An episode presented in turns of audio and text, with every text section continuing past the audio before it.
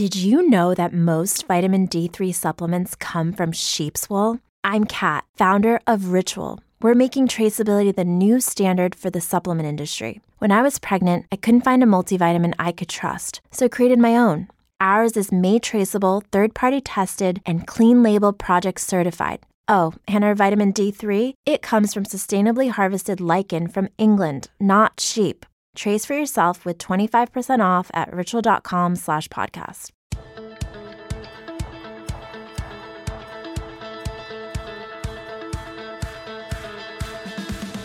Hey everybody, it's Joe Trippi and welcome back to That Trippi Show. This week, we welcome back my friend Simon Rosenberg.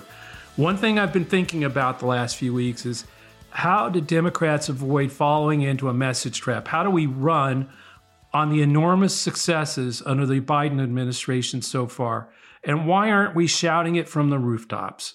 On this one, Simon's a kindred spirit. His Twitter is a must follow. And one of his tweets is why I wanted to have him back on the show today. Simon, welcome back. It's great to be here, Joe. So Alex and I were talking about this, and uh, we when we saw you, you, you have this, I think, a, a, a, really good tweet that comes out uh, kind of unfiltered on the up to date economic numbers um, that you're putting out pretty regularly every time uh, there's there's economic news, and you make a, a bunch of pretty obvious points, I think, but for some reason, uh, I don't think Democrats writ, writ large have have sort of glommed onto them and started to process what you're talking about.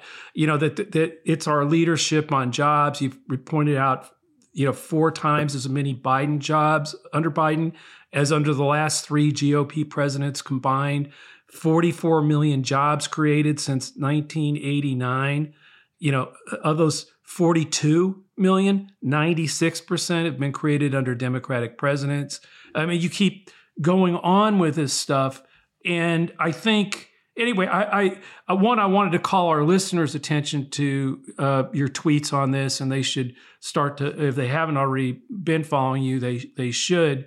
Uh, but I wanted you to to talk to this a bit about what you think we need to do, and and also like, you know, one thing the Republicans repeat things over the big lie over and over and over again sometimes Democrats hit this stuff, but it's like a one day thing, and then we never talk about it again uh, yeah. w- without that repetitive discipline. Anyway, I, I, just wanted to get your thoughts on all that. Yeah, look, you just put a lot on the table, so let me try to let me try to go uh, piece by piece. Is that I do think that the Democratic Party, to some degree, is in a little bit of a communications crisis, um, if I could say that. You know, if you probably our most significant achievement since the end of the Cold War in 1989, when everything changed, was that we've been very successful stewards of the American economy repeatedly, right? We've seen very strong growth under Clinton, Obama, and Biden.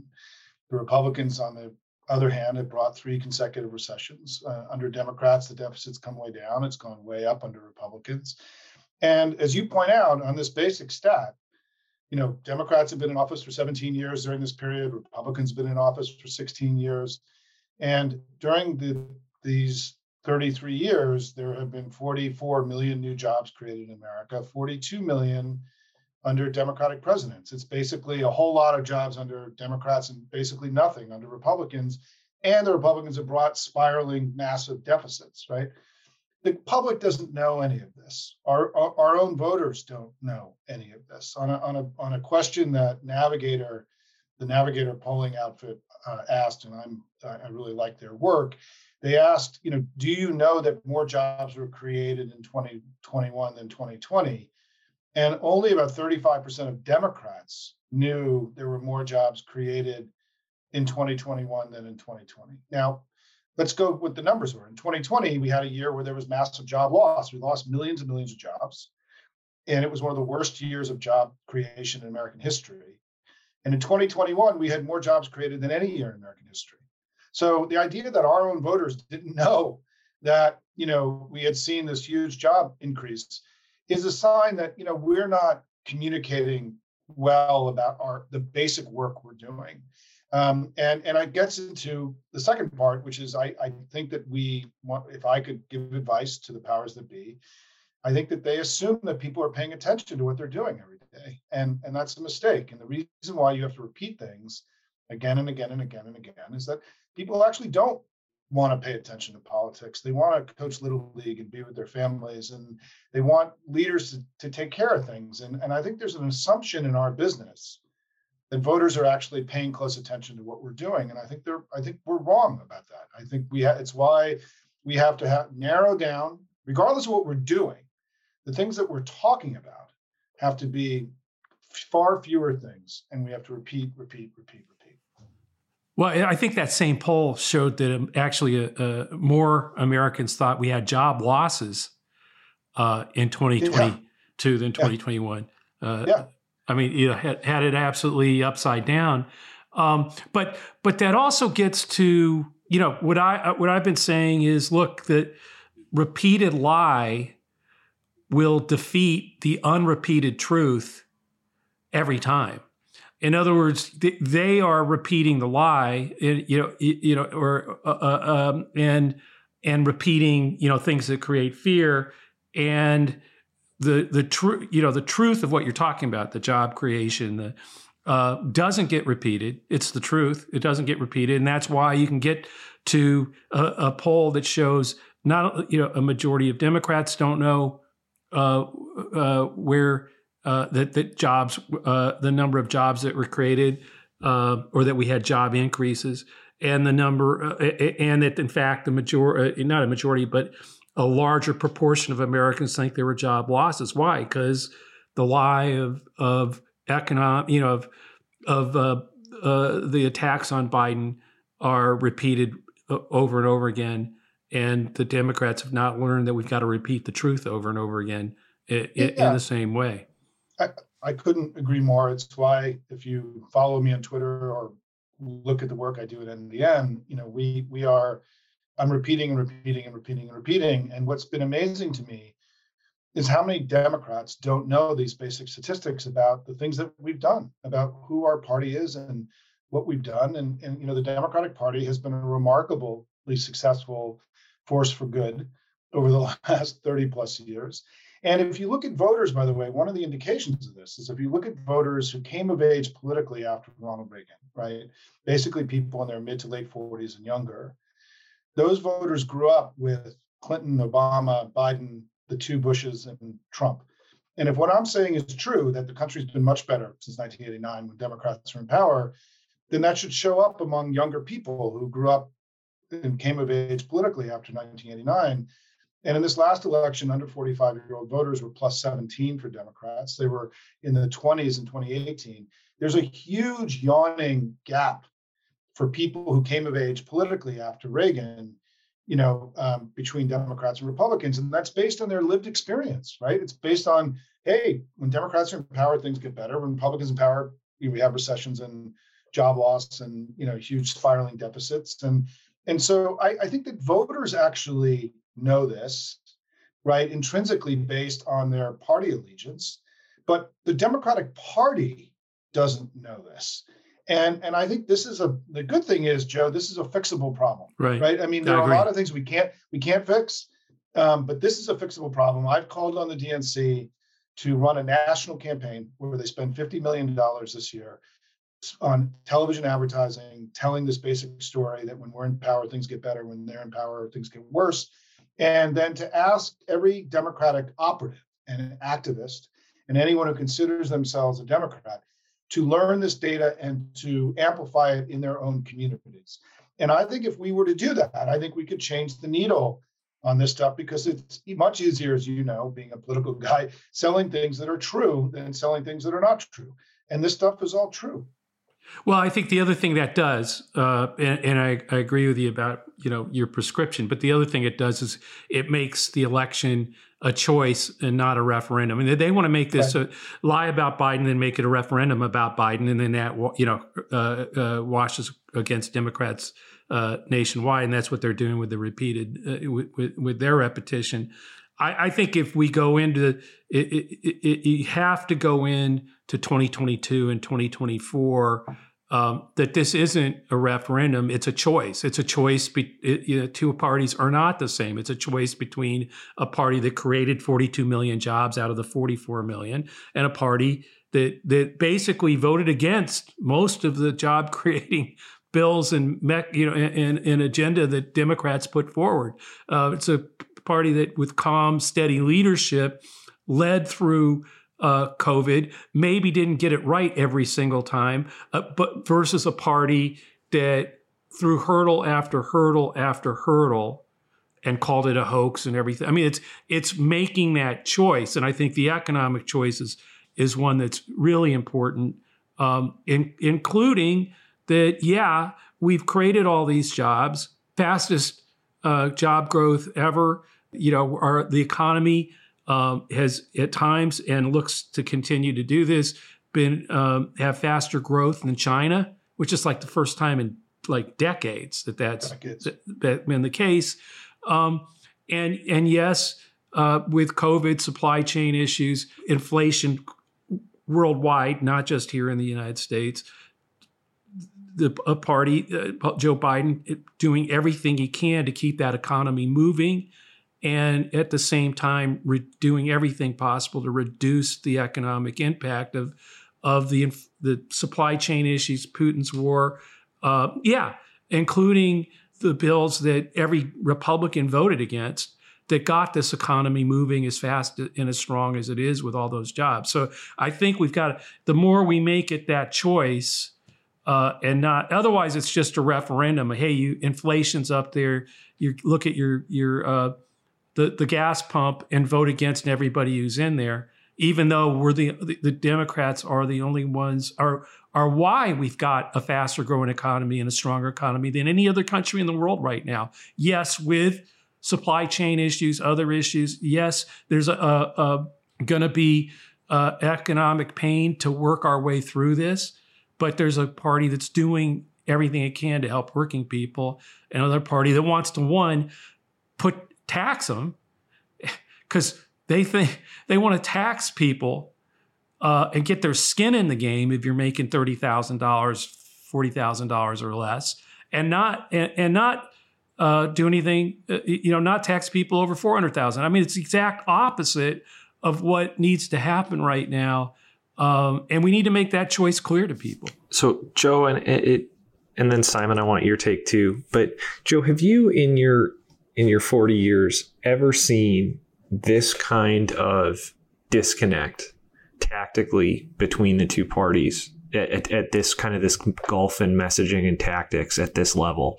It just feels like everything we do as a party, our well, hands are just tied behind our backs. And I'm just wondering if there, there's any point you've seen it this bad. No, no. And the reason I think is, look, they uh, and I we keep harping about this is, look, they they've spent decades and billions of dollars building Fox News, Breitbart, uh, OAN, Newsmax, and other web networks, et cetera, you know, uh, uh, to amplify and repeat. You know, they have the the, re- the, repetitive outrage machine. That didn't just happen two years ago. It's been being built uh, with billions of dollars invested in it. One of the problems, not only Democrats ha- or pro democracy forget about what party you're in, um, not only do we not understand, I think, that the the, the necessity to to uh, repeat and amplify things, both positive and and, and contrast.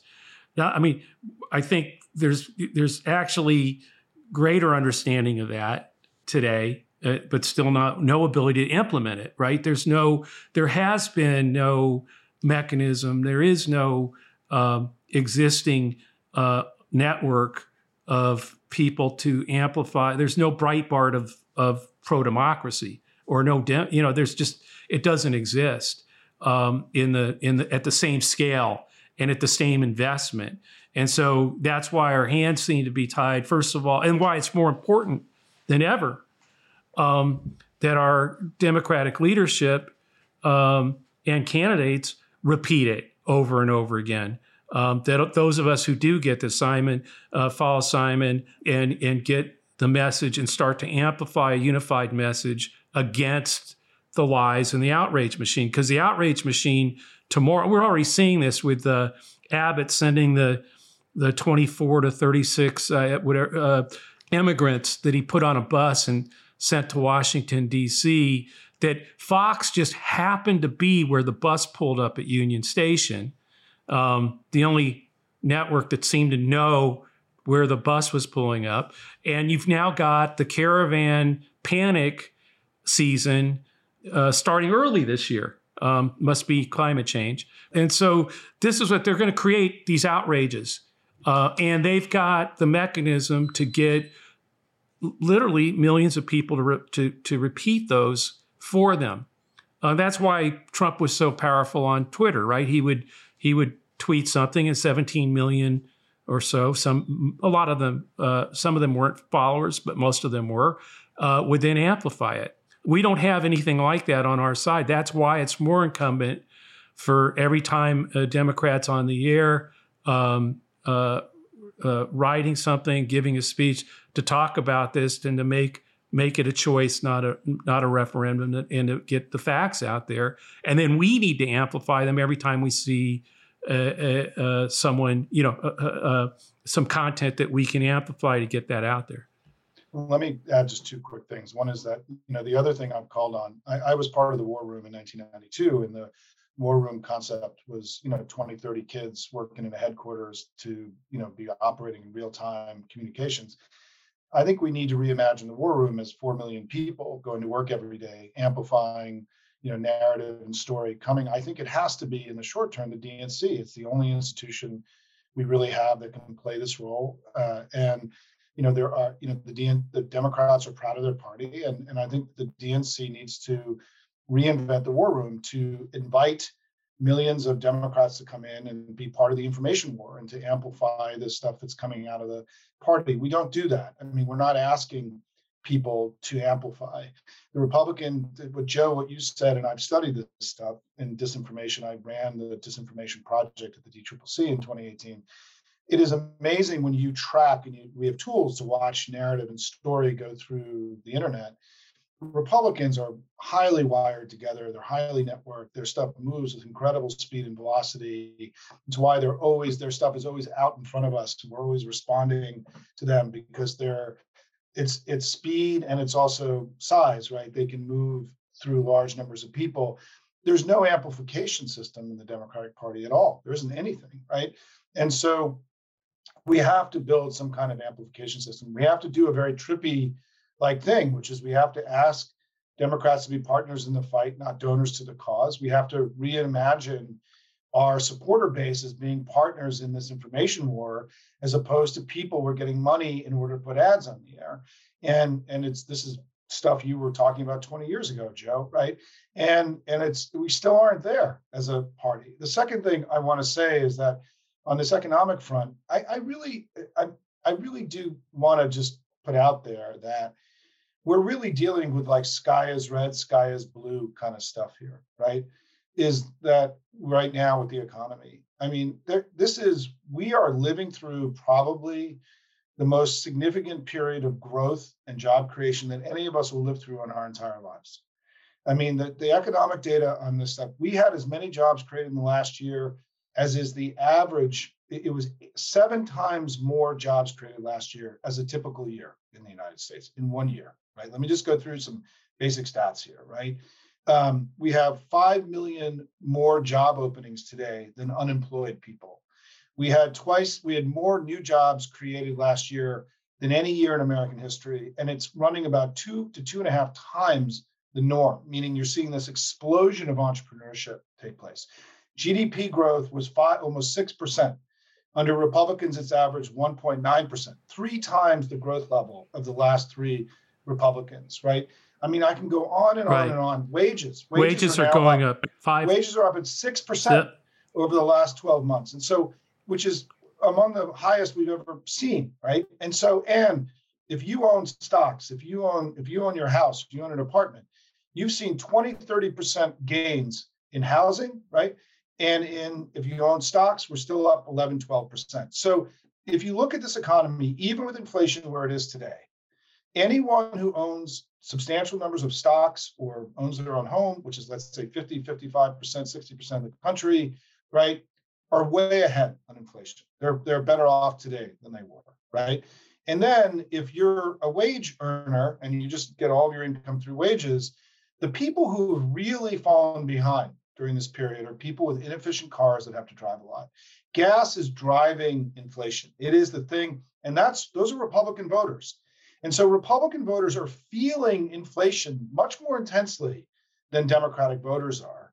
And even if you look at food, I tweeted on this, you know, yesterday, what inflation means now, at the worst moment it's been, is that your grocery bill, when you factor in the 6% wage gains that you've made, your grocery bill has effectively gone from $100 to $102.80. I have a hard time believing that an increase in your grocery bill of $2.80 is somehow going to cause this level of disruption in our society. And I think that what's happened is, is that, the, that inflation has become the new Republican boogeyman, right? It's Antifa, it's baby killer, it's all these things they describe us. It's vote, you know, pedophile, it's vote stealers, right? Everything, their whole politics now is that they suck and they represent us as sucking by some of these words where they have an exclamation at the end that let live for them for two to three months while they exhaust it. And inflation is the current iteration of that. Because the truth is, inflation is not having anywhere near the kind of economic impact that you would you would think when you look at the data. Right? Again, I'm a data guy. Right? It's not that it's good. I'm not saying inflation's good. Right? but an overwhelming majority of Americans have gotten have come out ahead. The economy is booming. And, and so I think that what we have to do, Joe, is we just have to tell the truth, right? We have to explain that we've had massive improvement in the American economy. We're going to have a, and let me, I'll conclude here. We've had, we're going to have all of our jobs regained in less than three years. The last three recessions, it all took more than six years to get all the jobs back, right? And so we can just tell the story that look, the economy's booming, we're doing much better, we're at an historically low unemployment rate, blah, blah, blah, blah, blah. And inflation is bigger than we want. But when you look at the gains that people have made in their incomes, it's not nearly as bad as is being perceived in the in the current narrative, except, by the way, if you have low mileage, if you have cars that are gas guzzlers and you drive a lot, and who's keeping gas prices up? It's Russia and Saudi Arabia, the two good friends of the Trump family. And I think we've got to hang gas prices around the Republicans, rising gas prices, and their coddling of these international, uh, these countries who are keeping gas prices up. We've got to do a better job at explaining to people why gas prices are up. It's not because of Joe Biden. It's because of it's because of Donald Trump's family's buddies that are keeping gas prices up in the United States. Yeah, it's also Greg Abbott uh, uh, launching uh, inspections on every truck coming up from Mexico and stalling them on the highways where they're literally he's literally busting the supply chain on purpose uh, and creating higher prices, some higher food prices and things because of, of because of that. They're they are actively trying to make inflation worse and then use it as the club to repeat the lie over and over again that it's all you know, this is all Biden policies and Democrats. When the fact still is, and I, uh, this is where I get, we have worldwide. It's the UK is experiencing ma- big inflation. Everybody. That's all two things coming out of COVID and you know and get where there's now more demand than there was supply because everybody stopped supplying stuff during covid and, and and yes, that was that's that was the initial problem, and it was you know uh, uh governments and the Biden administration people working on that, um, and then and then uh, fuel prices, and that's clearly two things. Again, the increase in demand on fuel. I'm driving more than I was during earlier parts of COVID, and uh, you know, and and Putin uh, and the invasion in, in, Ukraine and the disruption there. That and the Saudis and, and the, the, Saudis, Saudis too, yeah, because the Saudis have yeah. refused to increase production to get right. prices down. And I just want to talk about this for one second. Sure, of course. Economic. There's a difference between there's inflation is not this is not uh, it's all all inflation is not the same when you've got rising energy prices and energy prices going up 20 30 40% over a sustained period of time energy is used to make everything else. right? So right. when energy goes up, everything else goes up too, right? It has a cascading impact and it's a it's a multiplier of inflation. And, and so the refusal of the Saudis, for example, to lower energy prices, and for the Trump family in the middle of this unbelievable global energy crisis, which is weakening economies all around the world right now and weakening the standard of living for workers everywhere in the entire world, for the Trump family to go into business with the Saudi government in a time where they're actually doing material harm to the United States and doing material harm to Europe in order to make their make money, but also I think it's to weaken Joe Biden and the Democrats. They right. want the Democrats. Part of what I think we're witnessing, Joe, is we're witness, witnessing a climate war, and and that the fear the fear of the climate folks who want to transition to the new economy was always going to be is what were the petro powers going to do when they were confronted with the end of their regime and the end of their you know the money that they were making through oil and gas would they fight? Would they you know would they cooperate with this energy transition? And what we're seeing is they're fighting. And now what i think is happening is you're seeing the russians and the saudis keeping energy prices up in order to try to weaken western governments. The russians want to keep energy prices up so the russian the, the price to western governments to fight the russians is too high they're making the price of fighting the Saudis and and and you know pushing democracy and accountability. The, the price is high. They're trying to weaken Western governments right now. So this is a climate war we're in now. It's not just a, a, a conventional war. This is petropowers using the power they have, which is if they can increase prices, they can weaken governments. Macron's race in France is only close now, right? And it's not clear how close it really is, but the only reason Le Pen is even in the hunt here is because of high inflation in France. And so what they're witnessing is if they keep energy prices high, they can weaken the resolve of the West to fight Russia, to fight the energy transition, to create cost, and to have their allies come back into power. The Trump family is now in business with the Saudi government. And, and, and it's not a question of, and so the Republican Party now, the leader of the Republican Party, is now publicly aligned with the one of the two countries doing everything they possibly can to keep inflation high. This is something that I think voters need to understand, and we need to talk about in the coming months. Well, the other thing about that is I, I would actually make it no, this is autocracy versus democracy, period. This is what uh, Putin is counting on, right? The, and the Saudis. If the, the authoritarians can work together to, we're, we're, we're, we have a military war, obviously, with the invasion of Putin into Ukraine. But we also, how I would put it more, it's an economic war, right? It's about can who whose people buckle first, and the authoritarians uh, believe that they can put pressure by creating higher uh, fuel prices. That it'll be citizens in democracies uh, that will take their leaders out long, be, long before Russian citizens who are you know you know with, with, the propaganda machine coming that that Putin can survive it longer than Macron or Biden or or a Democratic leader who's doing the right thing, and the Republicans are helping him. Right, right. I mean, if you're the Russians, the Chinese, and the Saudi, Saudis and others, right, the revival of the West that we've seen in recent months is very dispiriting for that. Right. There was a sense the West was divided. The United States was being ridden, you know, being, uh, you know, you've seen this sort of reactionary forces gaining ground here. Orban was, you know, was reelected. But what you're really seeing is a revival of the West, and and and that is a threat uh, to autoc rising the autocrats who believe that things were all going their way.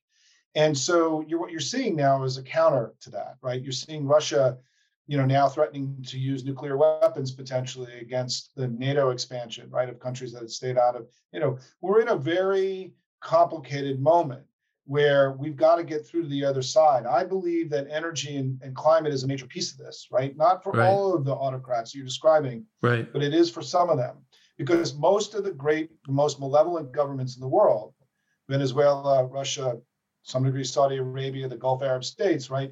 Have had their power and their autocracy fueled by oil, right? The petro dictators right. of the world have been among the greatest pe- creators of instability in a modern era, right? So we're this is a very complicated new landscape that we're entering.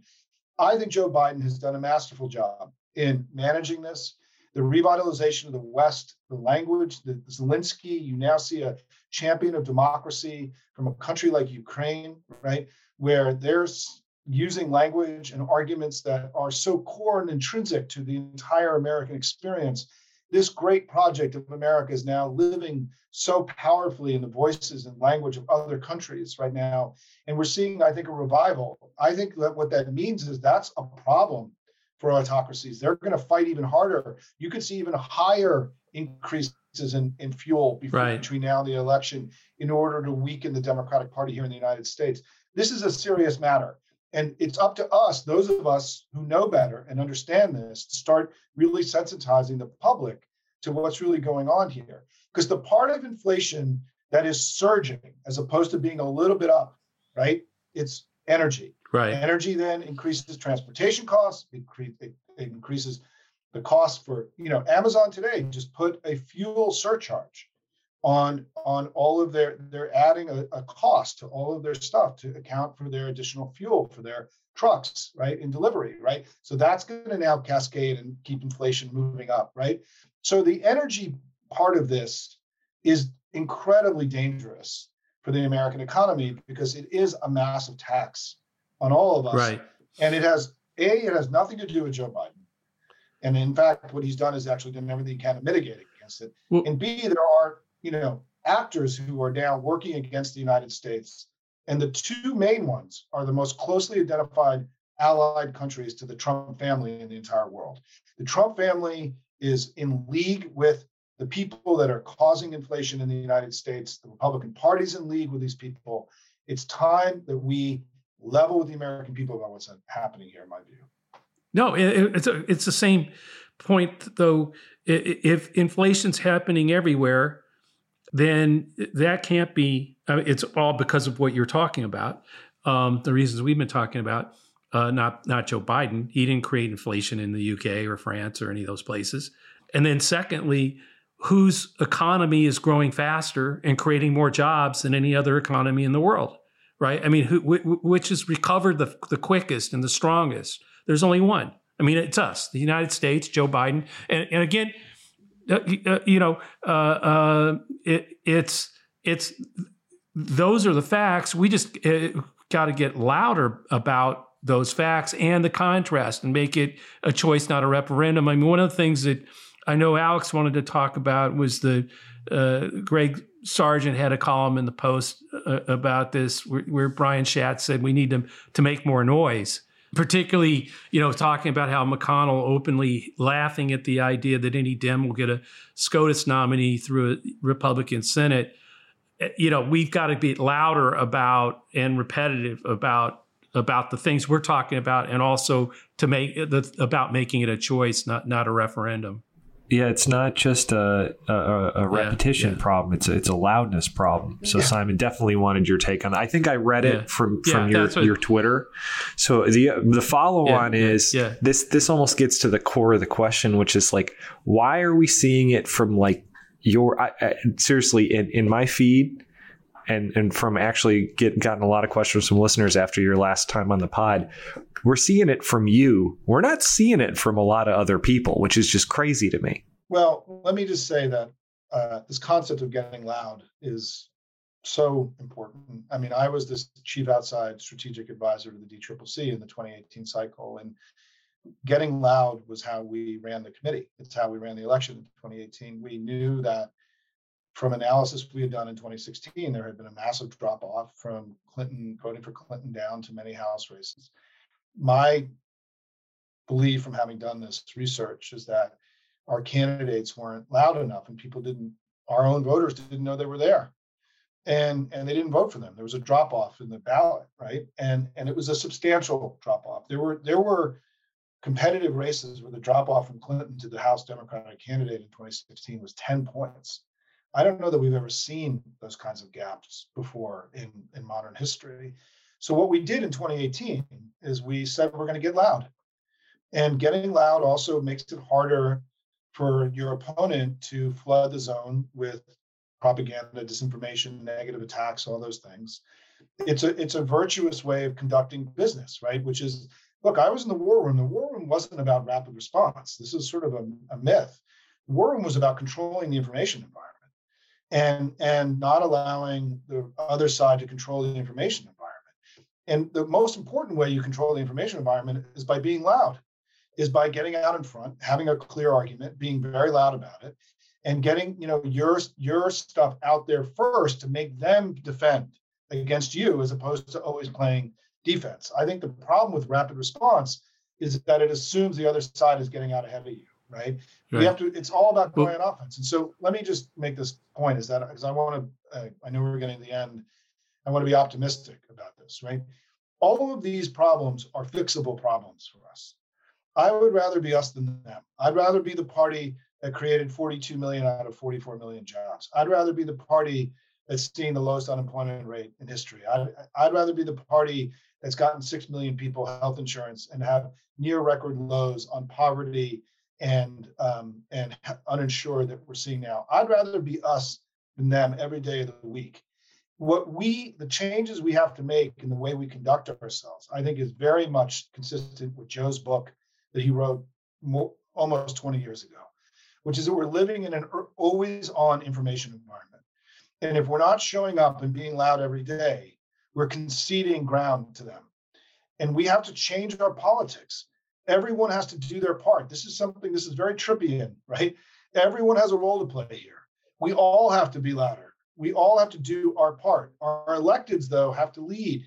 And the institutions of the DNC, the DSCC, the DCCC, the official side on the House and Senate, the governors, everyone in our party has to get louder because they are louder than we are. And it is putting us on the defensive, even on things with our own voters. I mean, look, I spent a lot of time with candidates who are running in 2022, and it is incredible how defensive they feel. They are, oh, their information environment is wildly hostile to Democrats right now. Um, and, and, and so we've got to take responsibility for telling our story, being loud. And I'm optimistic that we can, but it starts now. This is not a thing where the ads kick in in late August. By that point, it's too late. We're down. Then we, because here's what we learned in 2016 by holding to the end and not being always on and, and engaging early, right? You then inevitably start your election down and the prescription for when you're down is you go negative on them. And what happens is you go negative on them. No one ever makes the positive case for your candidate. And you have no way of getting your numbers up, right? And so there's a model of our politics which has no way of actually winning elections because no one's ever making the positive case for our candidates. So it's my prescription and my argument is that the entire Democratic Party has to start spending now we can't wait. We're down. We got to get our positives up. Everybody's got to engage now. There's got to be massive flooding of organic media. We've got to turn on now. If we don't, it's going to be too late by July or August to recoup the, the law, you know, the gains. It just will be too late. The, the election will be baked. And so I think there's an urgency to the Democratic Party turning on now and, and just start. Look, our donors, if we spend money on media and we make this election close, our donors will give us the money on the back end to make sure we can end strong. They're not going to give us money on the back end if we're losing and we look like we didn't fight hard enough. And this fight, the fight is what matters. They need to see us fighting. The reason our voters are disengaged is because we're not engaging them. And so we've got to turn on.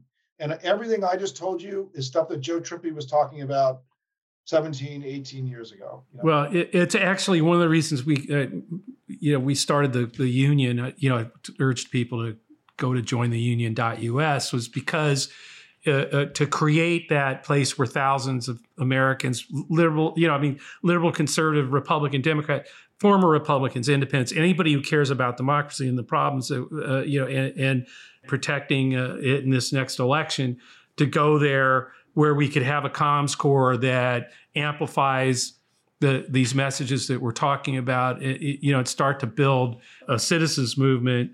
Mostly because I didn't wasn't been, I, I too hoped that somebody else would do it, but it hasn't happened yet. So w- we created that. but it's also a thing about I think we have to get. Uh, uh, you know, one of the reasons I joined the Lincoln Project is that they're loud. They take it to them, and they and they and they know how how to to not be reactive or to at least leverage any reaction uh, to push back hard. And we have to have all those components, and it, has got to be a broad based uh, pro democracy coalition, in my view, uh, Simon. Where where yes, Democrats are out there hard pushing, but something like the union, where everybody can uh, can become uh, an amplifier of the message or uh, be plugged into whether it's Fair Fight Georgia or a campaign in in uh, in Texas.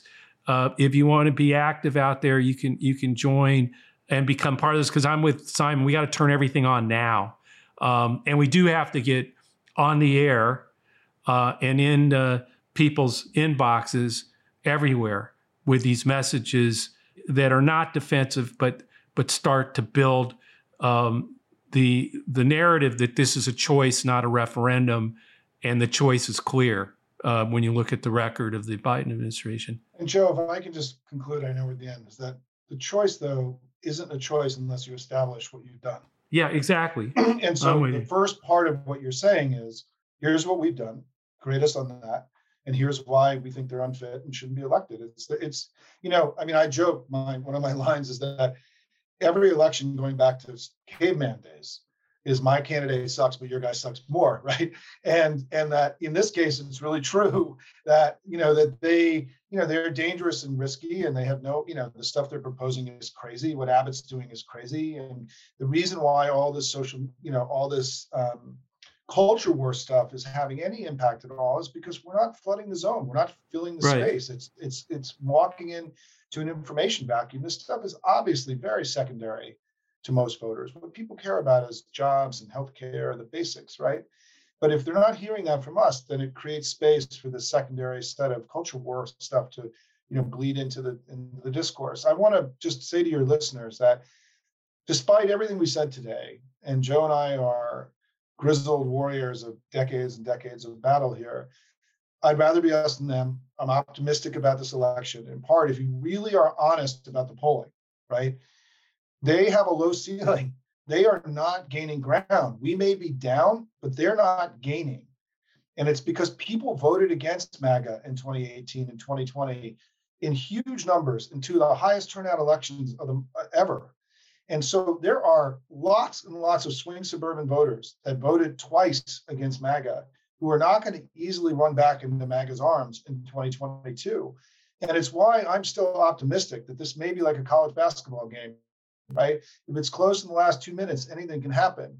I think this thing's going to be close. I think they have a low ceiling. That's why we have to get relentless about talk, telling the positive story of our good of our good works. If we can do that, I think this is going to be a competitive election. If we don't, I don't think it will be. Well, I agree with that, and also uh, our listeners know I've been actually uh, pretty optimistic about um, our prospects for 2022. I, I still think that there is a better chance of Democrats holding the House and the Senate than the than the pundits uh, and CW folks out there talk about uh, and talking heads. It I, again the for a bunch of reasons, but primarily I think they're they're nominating they're helping us. They're going to nominate people that are crazy, uh, like they did in 2010, and that helped a lot then it, I think it's going to help a lot now. And I do th- agree with you. I'd rather be us than them. And I, the third is there's more of us than them. We just got to make sure our people come out and vote.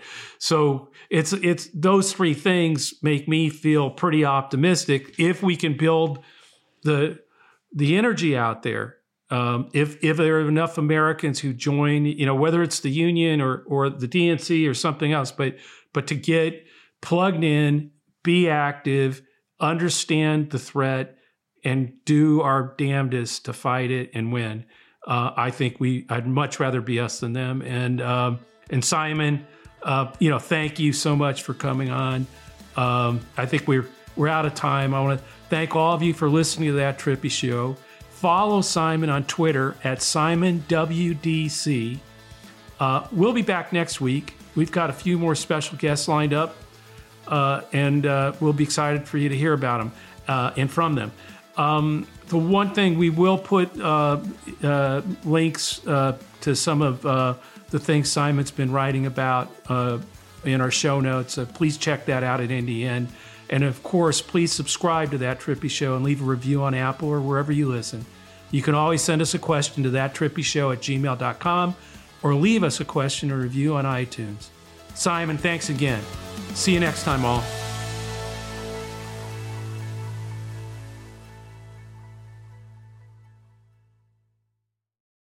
Without the ones like you, who work tirelessly to keep things running, everything would suddenly stop. Hospitals, factories, schools, and power plants, they all depend on you. No matter the weather, emergency, or time of day, you're the ones who get it done. At Grainger, we're here for you with professional grade industrial supplies. Count on real time product availability and fast delivery. Call clickgrainger.com or just stop by. Grainger for the ones who get it done.